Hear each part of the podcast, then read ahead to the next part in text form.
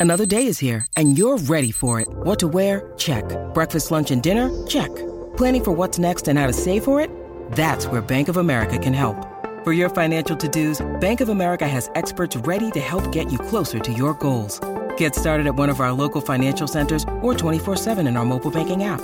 Find a location near you at bankofamerica.com slash talk to us. What would you like the power to do? Mobile banking requires downloading the app and is only available for select devices. Message and data rates may apply. Bank of America and a member FDIC. 630 CHED Inside Sports with Reed Wilkins. Weekdays at 6 on 630 CHED.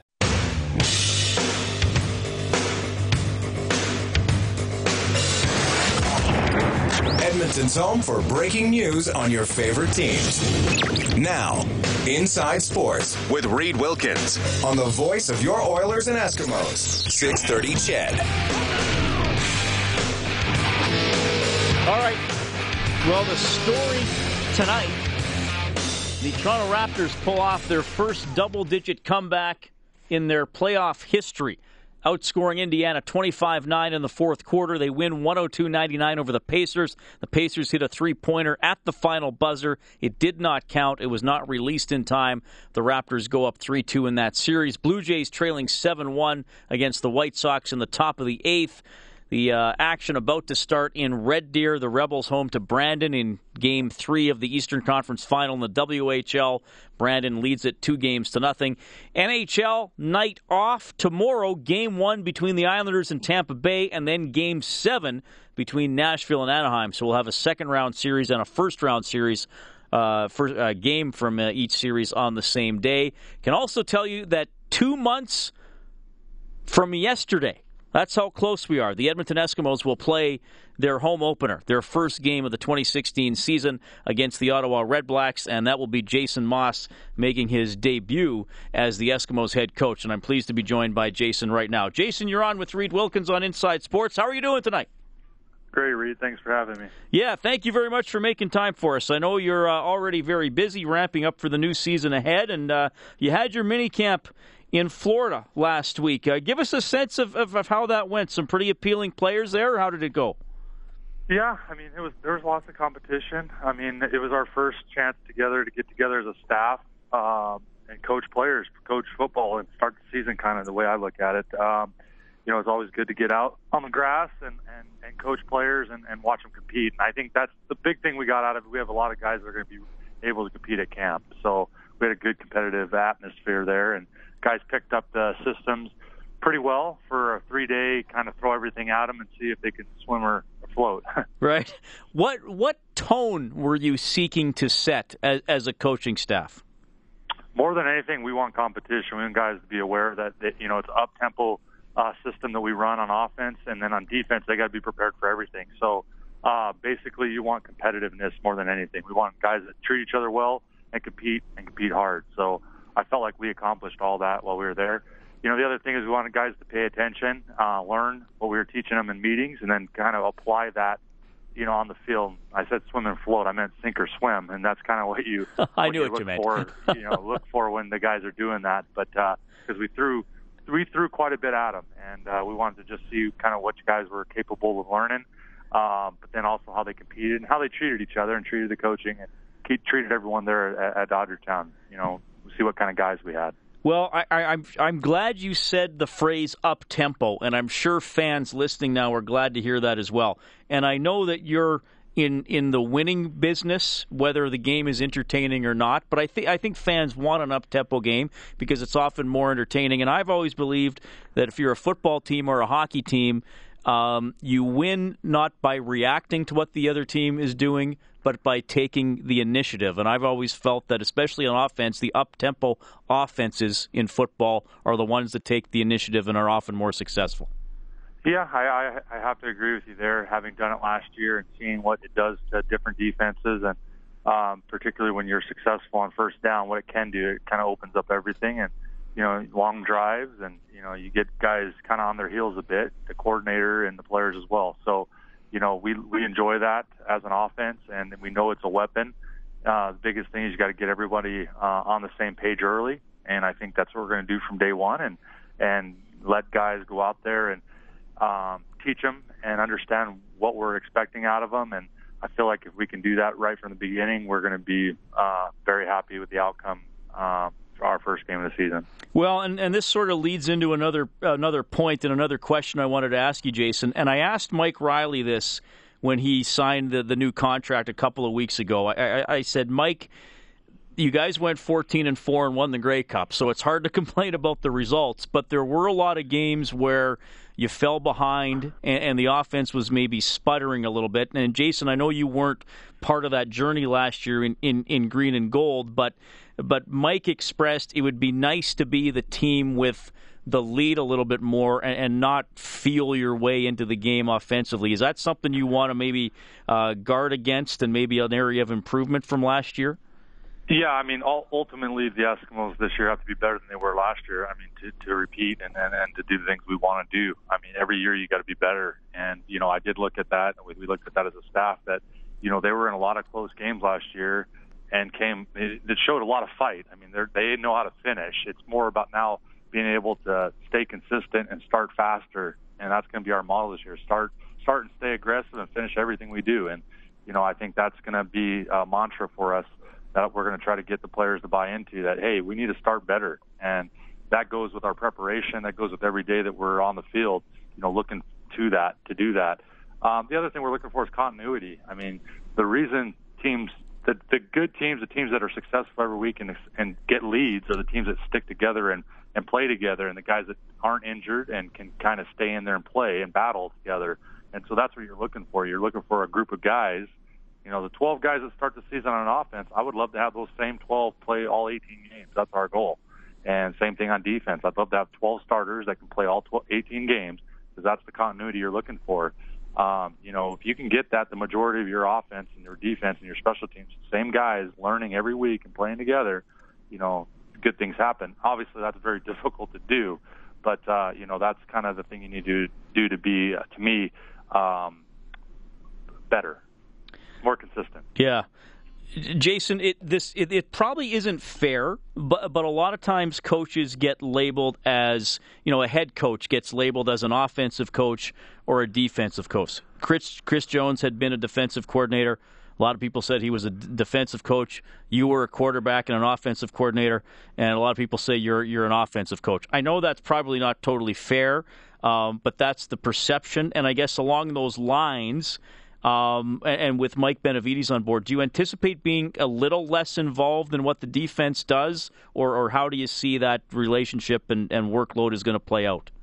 Well, I mean, first and foremost, I'm the I'm the offensive coordinator as well on our team. I'm a head coach and offensive coordinator. So until I give up the reins of being an offensive coordinator, I'm always going to have more hand in the offense, just because I install we in, I help install the offense, you know, daily you know, you're still calling plays, you're doing all those things with the offensive guys all the time. So, um, but I've got some great word of advice over over the last you know six months from different coaches I've talked to. Scott Milanovich being one of them that said he's an offensive guy as well, and he said the time he spent with his defense last year paid huge dividends. He felt with the guys having more buy-in to him and more buy-in to his philosophy from the defensive side.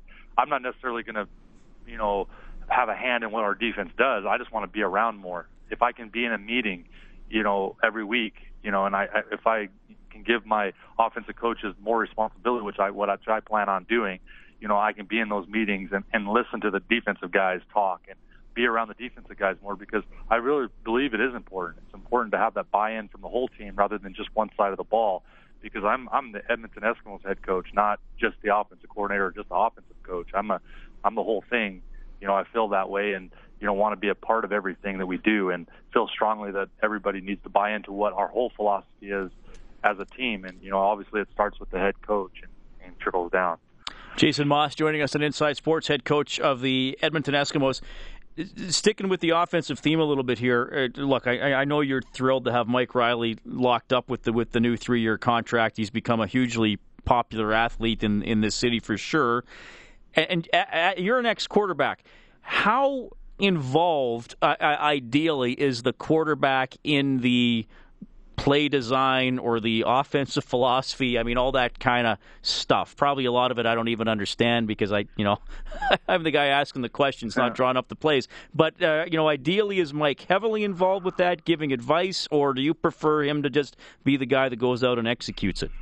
No, I'm I'm I'm a firm believer in a guy that can understand what you're trying to do and has a hand in it, uh, thinking and uh, planning always plays better in your system. So when he knows the whys of what you're trying to accomplish, you're always going to have a better quarterback. Um, the biggest thing that we always try to accomplish, we feel like the system that we provide a quarterback gives him a lot of answers and allows him to think his way through the offense.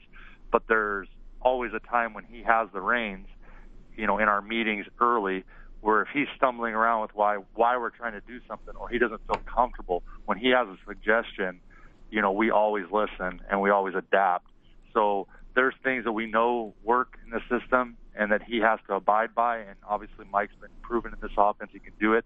But when he's uncomfortable with something or has a better idea, when we're in our meetings, I always tell the quarterbacks, I'll listen to every single thing you have to say. But once we determine what we're trying to do and what we're going to do and how we're going to do it, there is never room for anything other than what we've said. So once it's said, it's set in stone. But I always listen. And I think it's always better for a quarterback to feel like he has a voice it makes him a better player. Okay, couple more for you, Jason. Uh, the, the coaches challenge scenarios, I guess, the, the, situations where you can challenge have been I- expanded. I mean, no yards is is in there. There's going to be an eye in the sky official, which doesn't relate to challenges. How, how do you feel about this? Uh, now, the number of challenges you're going to have doesn't increase. I should I should remind people of that. Um, but how do you feel about this sort of expanded universe of the, of the video replay, and, and that a guy who uh, uh, not even going to be at in the stadium on the field can have an impact, perhaps saying pick up that flag or this guy was offside as opposed to illegal procedure. How, you know, it's it's sort of a it's sort of an interesting road that the CFL continues to push down. Yeah, I, I I'd say it's a definitely interesting road that we're trying to push down. It's given us, you know, more opportunities for the coaches to be wrong now. I mean, if you ask me, I mean, now it's there's so many things that we can challenge and so many times that we can do it. Yet we don't get very many challenges to do it. So you got to pick the right one and understand. And then with there being more rules and more opportunities to challenge, you have to be really clear what you can and cannot challenge and how it's going to be perceived each and every week if it's going to be the same. I, to be honest, I'd almost rather have us put all of our money into helping our our officials do what they're doing now is, is to get different training and bring them to our mini camps and fly them all over and you know do stuff like that with their training. You know, I'd rather almost put the money into that. But the way we're doing it now, I mean, like I said, it's, it's it leads it to where people are going to question probably the coaches of what they challenged more than anything, and you know how they got it right or didn't get it right. Uh, yeah, and I may be one of the guys doing that to you throughout the season, Jason. So I'll apologize in advance. Last one for you, uh, just to close up with another mini camp thought. I, I, mean, look, and I know there were a lot of good players there, and, and, you got the competition that you wanted. But when you sign guys who who played in the NFL and, and have speed, they're going to get the headlines. What do you see from Jacoby Ford and Joe McKnight? And uh, I know they're not on that opening day roster yet, but any potential for how they might be used if they become Eskimos? Well, they're both they're both going to vie for that returner job more than first and foremost. I mean, that's the biggest you know thing that they can do. I know up here uh, without you know ever looking at their skill set on the offense. So that's going to be a huge thing for us is to figure out who our returner is. But both of them showed flashes. Flashes, you know, obviously Jacoby being a receiver by trait, you know, he can you can run routes. You can see the skill set he provides. He's explosive. He catches the ball well. He can run pretty good routes you know, getting in and out of breaks and things like that. Uh, his understanding of the offense is going to improve as he gets in further into it. Joe, it's kind of hard to adjust to judge a running back in a mini camp because there's nothing inside the tackle that he's doing with the ball in his hands. But when he runs routes, he runs very smooth transition, transitions in and out of breaks extremely well. So the and his catchability is great. So he's going to adapt well to our system as well and into the league. It's just a matter of him staying healthy and providing that spark in the return game and basically us choosing, you know, between a number of guys who could best suit that for us. But uh, they both have huge upside for our league. Right on. Jason, thanks a lot for making time for us. Uh, it's it's an exciting time uh, to have you back in the city and to be coaching this team. Of course, we'll talk throughout the season. I know camp is about a month away, so uh, all the best as you roll into that. Thanks a lot. Thanks for having me. That is Jason Maas, head coach of the Edmonton Eskimos, checking in tonight. Inside Sports on 6:30. CHED 7:19 is the time of day, and yeah, you heard his uh, little bit about his offensive philosophy. He wants this team to be up tempo. He wants them to be prepared, and he wants internal competition. Thought it was interesting what he said about video replay as well. More opportunity for the coaches to be wrong. Video replay, a very uh, heavily debated topic over the last few months, mostly because of what's been going on in the National Hockey League. Here's what we're going to do uh, quick timeout. So a few more thoughts on Jason Maas. You can text 630 630. I will catch up on that. And uh, Jon Ryan, punter for the Seattle Seahawks, is ahead as well.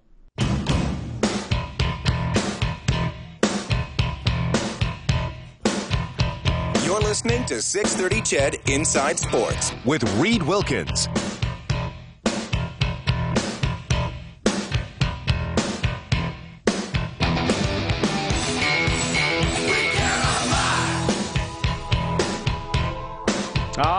Have you along for the ride tonight. It is 722 Inside Sports on 630 CHED. Thanks a lot for tuning in tonight.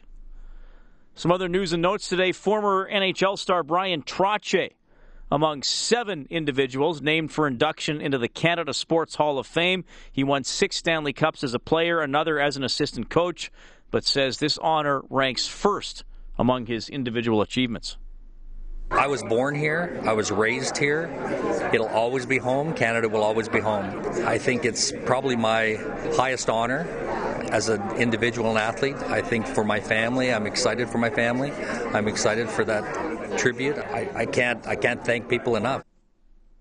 Also, inducted. Four time Grey Cup champion Mike Pinball Clemons. Remember him? Came to Canada in 1989, expecting to play a couple of seasons with the Toronto Argonauts, but is now a Canadian citizen, something he says he never expected. Played one year in the NFL and, and was, was really just, I had a job working with a, a um, company called Honeywell, and they were going to pay for me to get my MBA, and so I had life figured out, but I couldn't get this football thing out of So I said, you know what? I got to come up here. I'm going to play a couple of years, and then, you know, I get it out of my system we go. And so, so this is a couple of years later, right? All right, that's been Paul Clemons, one of the good guys to play in the Canadian Football League. Uh, despite missing a fair chunk of the season because of a back problem, Steve Kerr of the Golden State Warriors, the NBA Coach of the Year. Golden State Steve Kerr is the NBA's Coach of the Year after the Warriors set a league record with 73 wins in the regular season. Kerr received 64 of 130 first place votes, beating out Terry Stotts of the Portland Trailblazers, who had 37. Three time Coach of the Year Gregg Popovich of San Antonio was third. Kerr is the first Golden State coach to get the honor since Don Nelson in 1992. He missed the first few months of the season with back surgery. Assistant coach Luke Walton Walton, who ran the team in his absence, picked up a few Coach of the Year points himself. Warren Levinson, New York. All right. Well, Luke Walton was the interim head coach. Didn't get any of the wins officially on his record. Uh, so Kerr gets to be the coach of the year. Uh, interesting notes here. Uh, by the way, speaking of the NBA, the LA Clippers, Blake Griffin left quad injury, done for the rest of the playoffs, and Chris Paul had right hand surgery, so he'll be out for a while. That series is 2 2 with Portland and the winner faces well likely Golden State will finish off Houston. Winner winner faces Golden State in the next round. So uh, Portland advantage for them in that series. You can text us to 630 630. We had a text earlier from someone calling himself electrician. Am I the only one who gets the feeling that Hall ticks teammates off and has a bit of a bad attitude too?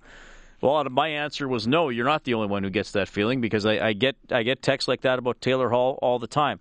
Shorty says I'm a pretty big Oilers dork, and I watch 75 plus games a year. Well, first of all, watching hockey doesn't make you a dork, Shorty. So don't feel that way about yourself. He goes on to say, so I got to ask, what does Hall do, or what do people see to make them think he's not a good teammate? Because I don't see it. That is from Shorty. Well, Here's the deal people complain all the time about Taylor Hall's body language. Well, he gets angry, he gets frustrated, he looks down, he looks sulky, he takes you know, a couple unsportsmanlike penalties a year. Uh, not everything Taylor Hall does is conducive to appearing to be, you know, a player who forges on through adversity without getting upset. So, uh, Shorty, as a result of that, some people have written him off as as a teammate and as a leader and as a human being. Some of them. Um, I, I, think the truth is somewhere in the middle. Uh, I, I, I mean, almost anybody who plays pro sports at some point exhibits poor body language or gets upset. Does Hall do it a little too often? Yeah, probably. Do I have a problem with him reacting that way? No, I don't. And as Rob Brown made the point once during the season, the players can't win. If you're on a bad team, you can't win. There's a group of fans that get on Taylor Hall for his body language. There was a significant group of fans who got on Justin Schultz because he appeared he didn't care. So what do you want? Do you want a player who looks lackadaisical and like he doesn't give a crap, or do you want a guy who's going to bang his stick on the ice and and look upset sometimes because things aren't going his team's way? Can't have it both ways. What do you want?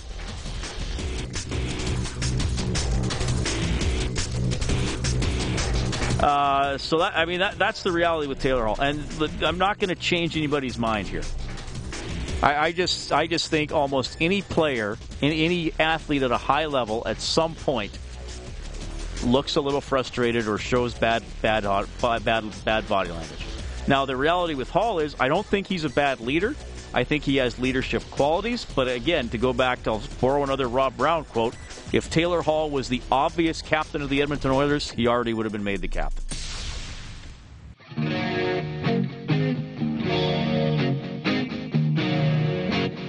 This is JC Sherritt from your Edmonton Eskimos, and you're listening to Inside Sports with Reed Wilkins on 630 CHED.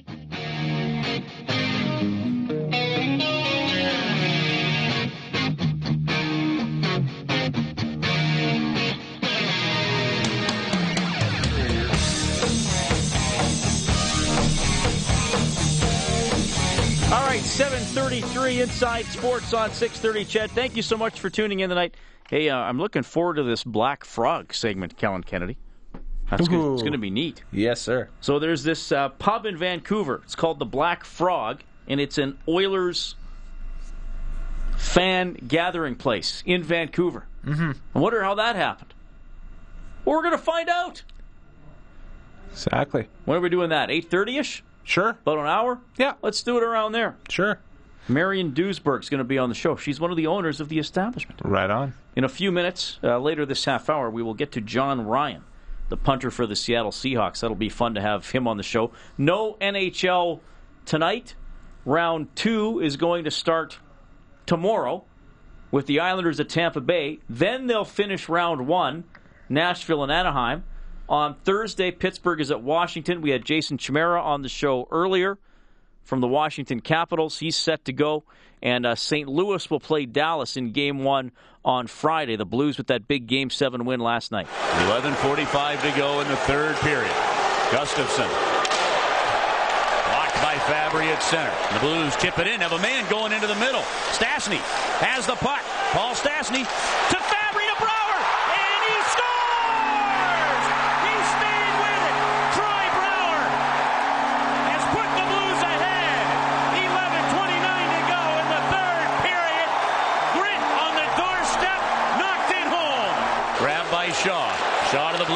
Seabrook towards the goal. Post to post.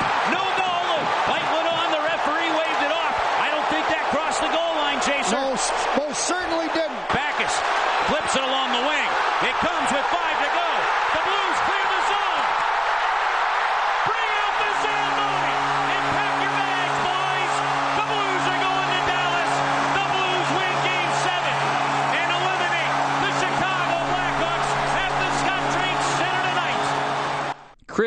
Kerber, St. Louis Blues broadcaster, with the call last night. Great series, great game seven. St. Louis got up 2 nothing.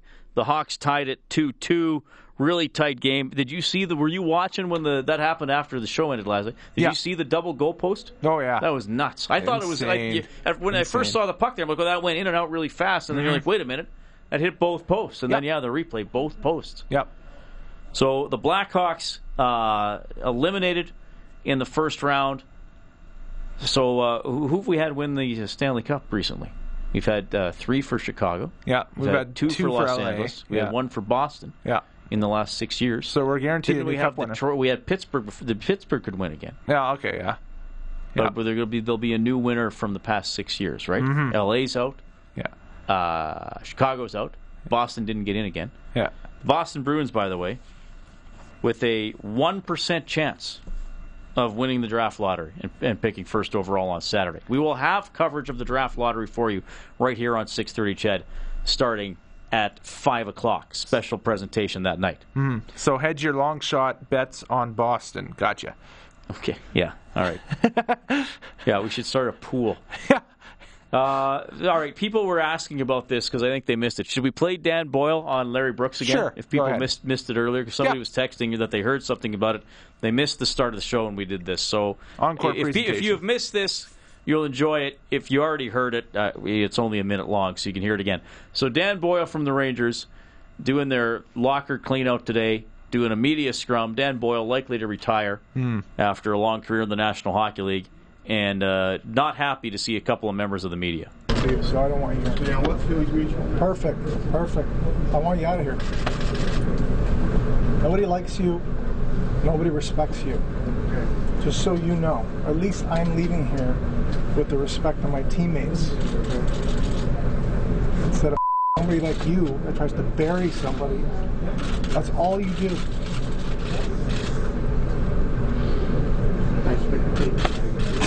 Not a critique, but I'm just telling you I don't want you here. I have no respect for you. I want you to get the out. I don't care. Well, I can f***ing tell you to get the f- out if I want to. You can. I don't have to listen. Yeah, you do. Okay, guys. I want him out, and the other clown, Brett or whatever the his name is. Where's he at?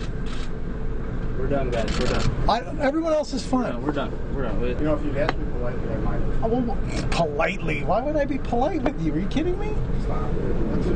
No, just leave. I just don't. I, we don't need. Grow up. Grow up. I just want you to leave. That's all. Well, I'll walk over here.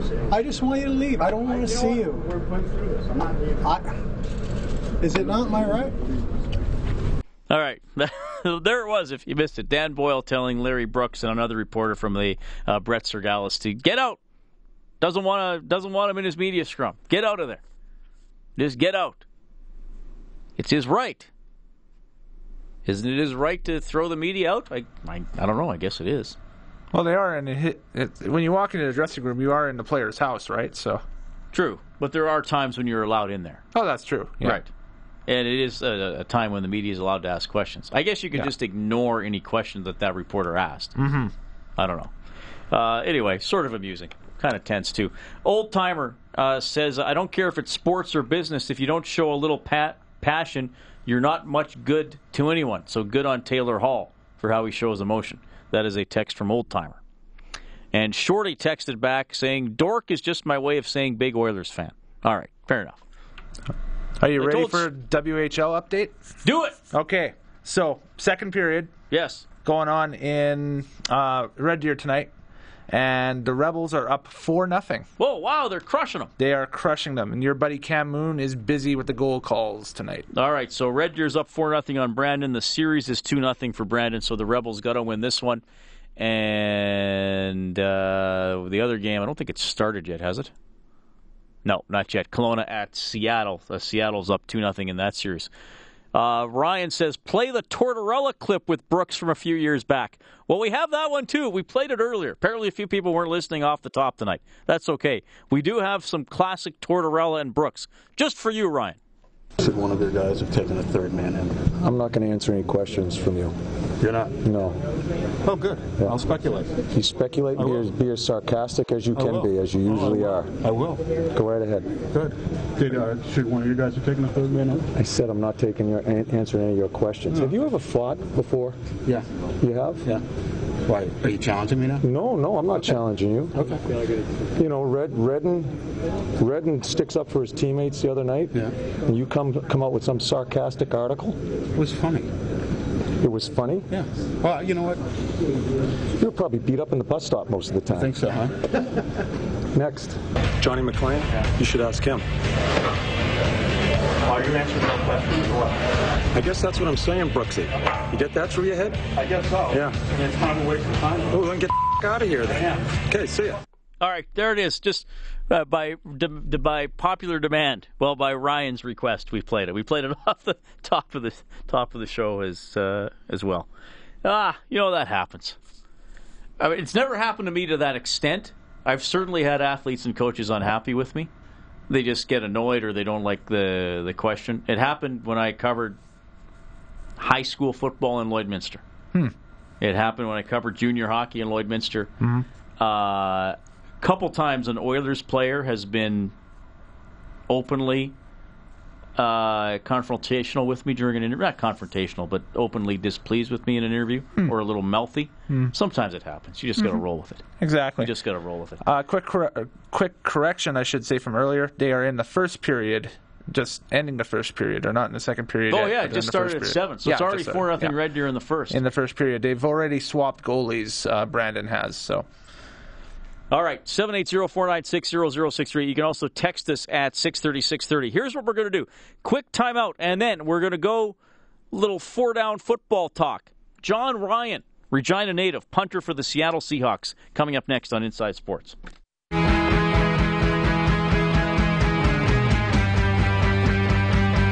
This is Inside Sports with Reid Wilkins on Edmonton Sports Leader, 630 CHED.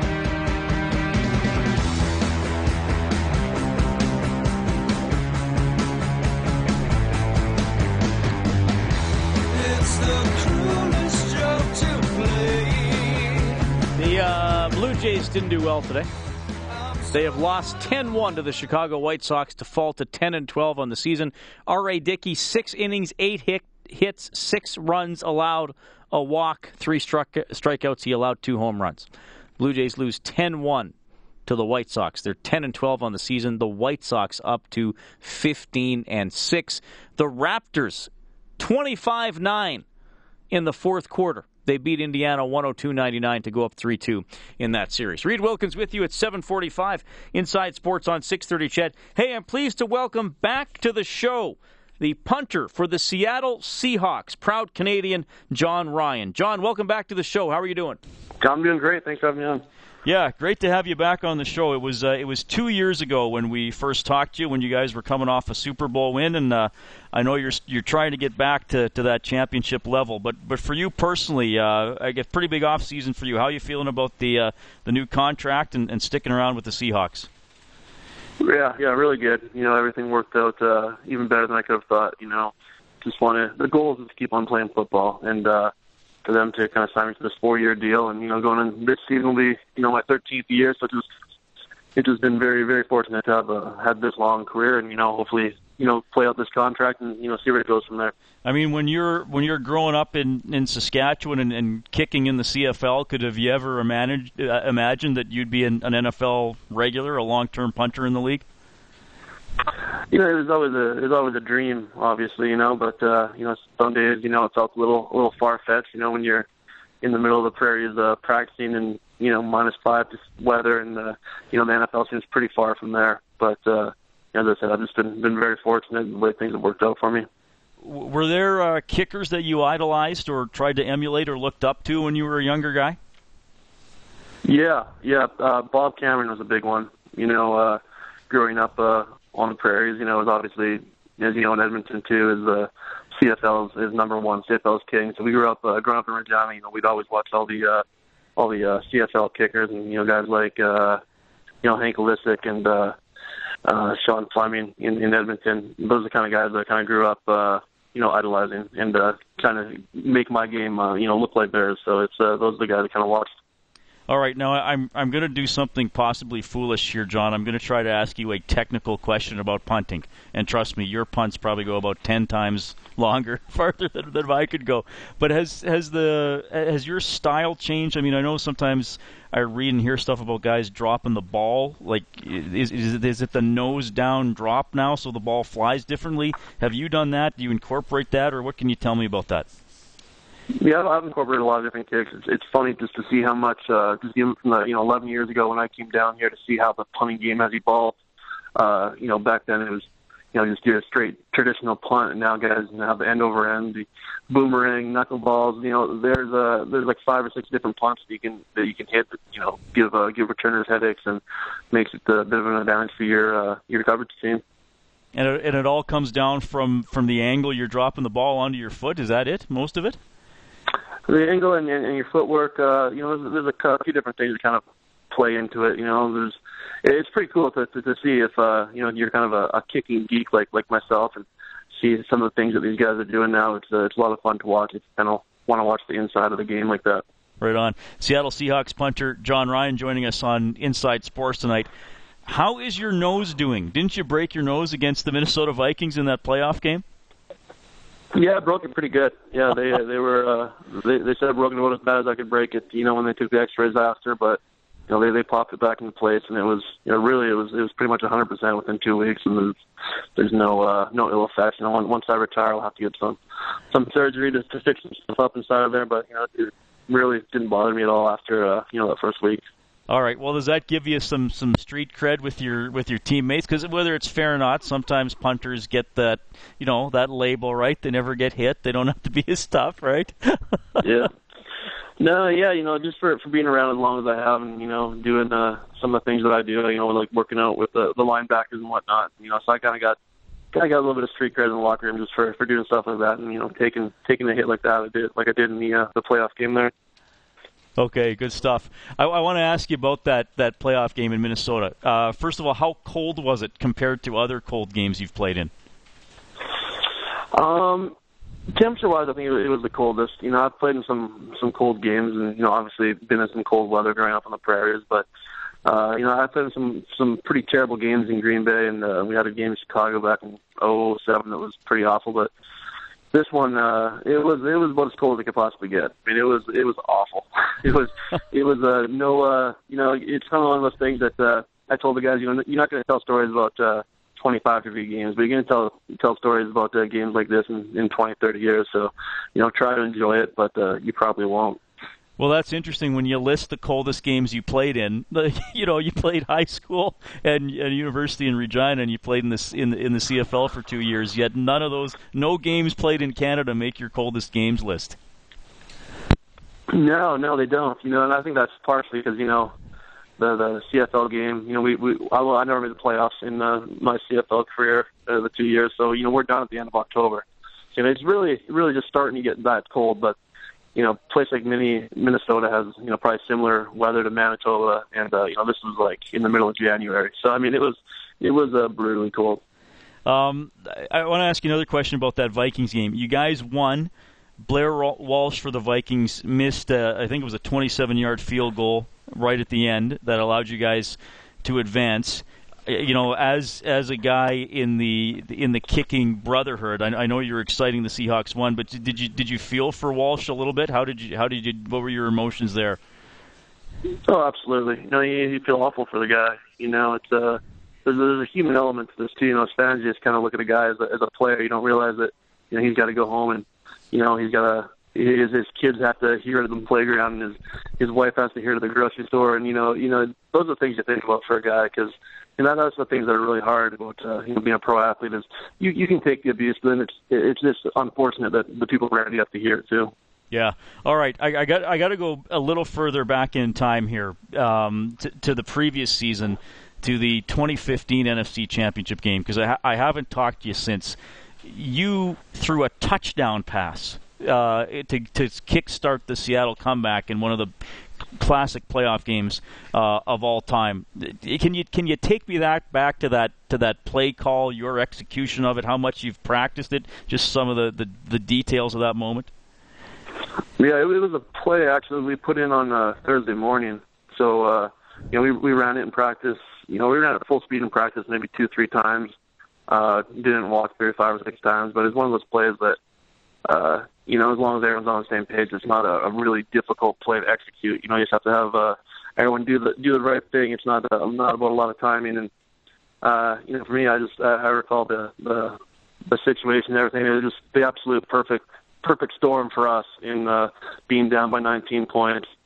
Uh, we're right on the, the the point of the field that we want it to be. You know, if, if field goal fake is not successful. You know, you return the ball over at the whatever 25, 30 yard line instead of something a lot farther back. So it, everything was just a perfect situation, and we uh, we executed perfectly too. And you know, the rest is kind of history. It's kind of a kind of fun to be a part of that history. Well, yeah, for sure. Was there an option for you to to run with the ball if if Gilliam would have been covered and maybe there was some opening for it? Was a it was actually it was a it was a run first play. Okay. You know, we were trying to put uh, trying to put their linebacker on an island and you know trying to make him decide whether to play the run or play the pass.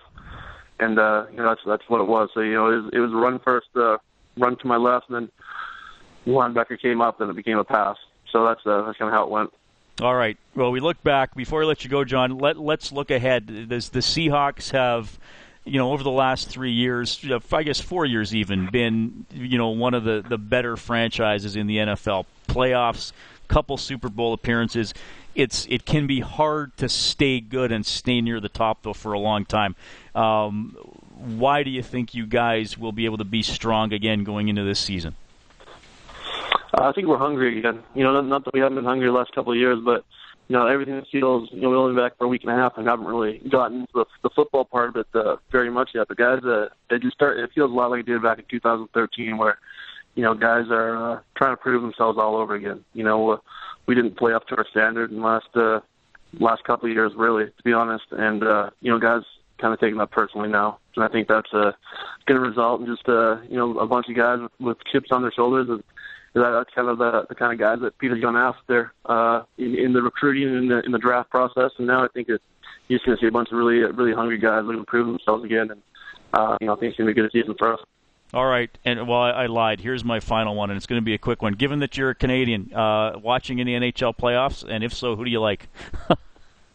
so I've, I've, I haven't watched hardly any. You know, I've uh, kind of kind of cheering for Washington, Washington with uh, you know Barry Trotz, the head coach from from Saskatchewan. I went went out there a couple weeks ago to uh, to watch them play uh, Pittsburgh, and you know just a, a great guy. So you know with no Canadian teams, it's kind of rough, but uh, kind of kind of pulling for Washington. Right on. Jon, thanks so much for joining us here in Edmonton. Always great to talk to you, and all the best rolling into the 2016 season here. All right, anytime. Excellent stuff. That is Jon Ryan checking in on Inside Sports tonight. Punter for the Seattle Seahawks. They're currently doing some uh, off-season workouts in Seattle, so great for Jon to catch up with us. Uh, looking back on uh, this past season, past couple of years, really going back even to his classic pass for a touchdown on a uh, fake field goal against the Green Bay Packers in the 2015 NFC Championship game. That one's gonna. That was a great game. One of, one of the best football games you'll ever see. Well, for Seattle fans, I guess. Green Bay fans probably don't remember it so fondly.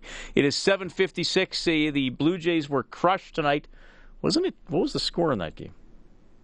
Wasn't it 10-1? Why is the TV saying 9-1?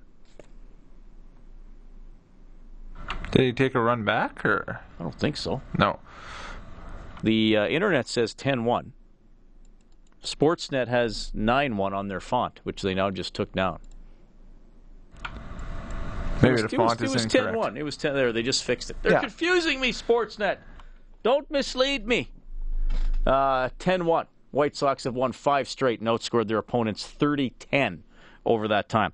Still ahead, Serge Lajoie will check in, coach of the U of A Golden Bears hockey team. He's back from being on the coaching staff for the Canadian team at the Under 18 World Championship in North Dakota. Of course, we had Tyson Jost, St. Albert native, from that team on the show last night. Marion Duesberg as well from the Black Frog, an Oilers pub in Vancouver.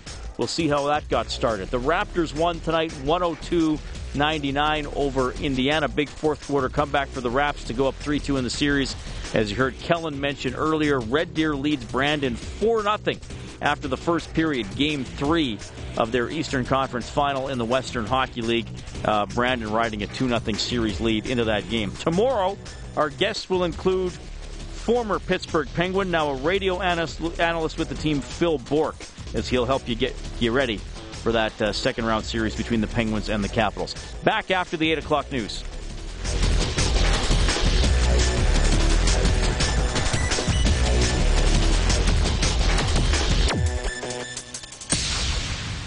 Six thirty, CHED Inside Sports with Reid Wilkins weekdays at six on six thirty, CHED.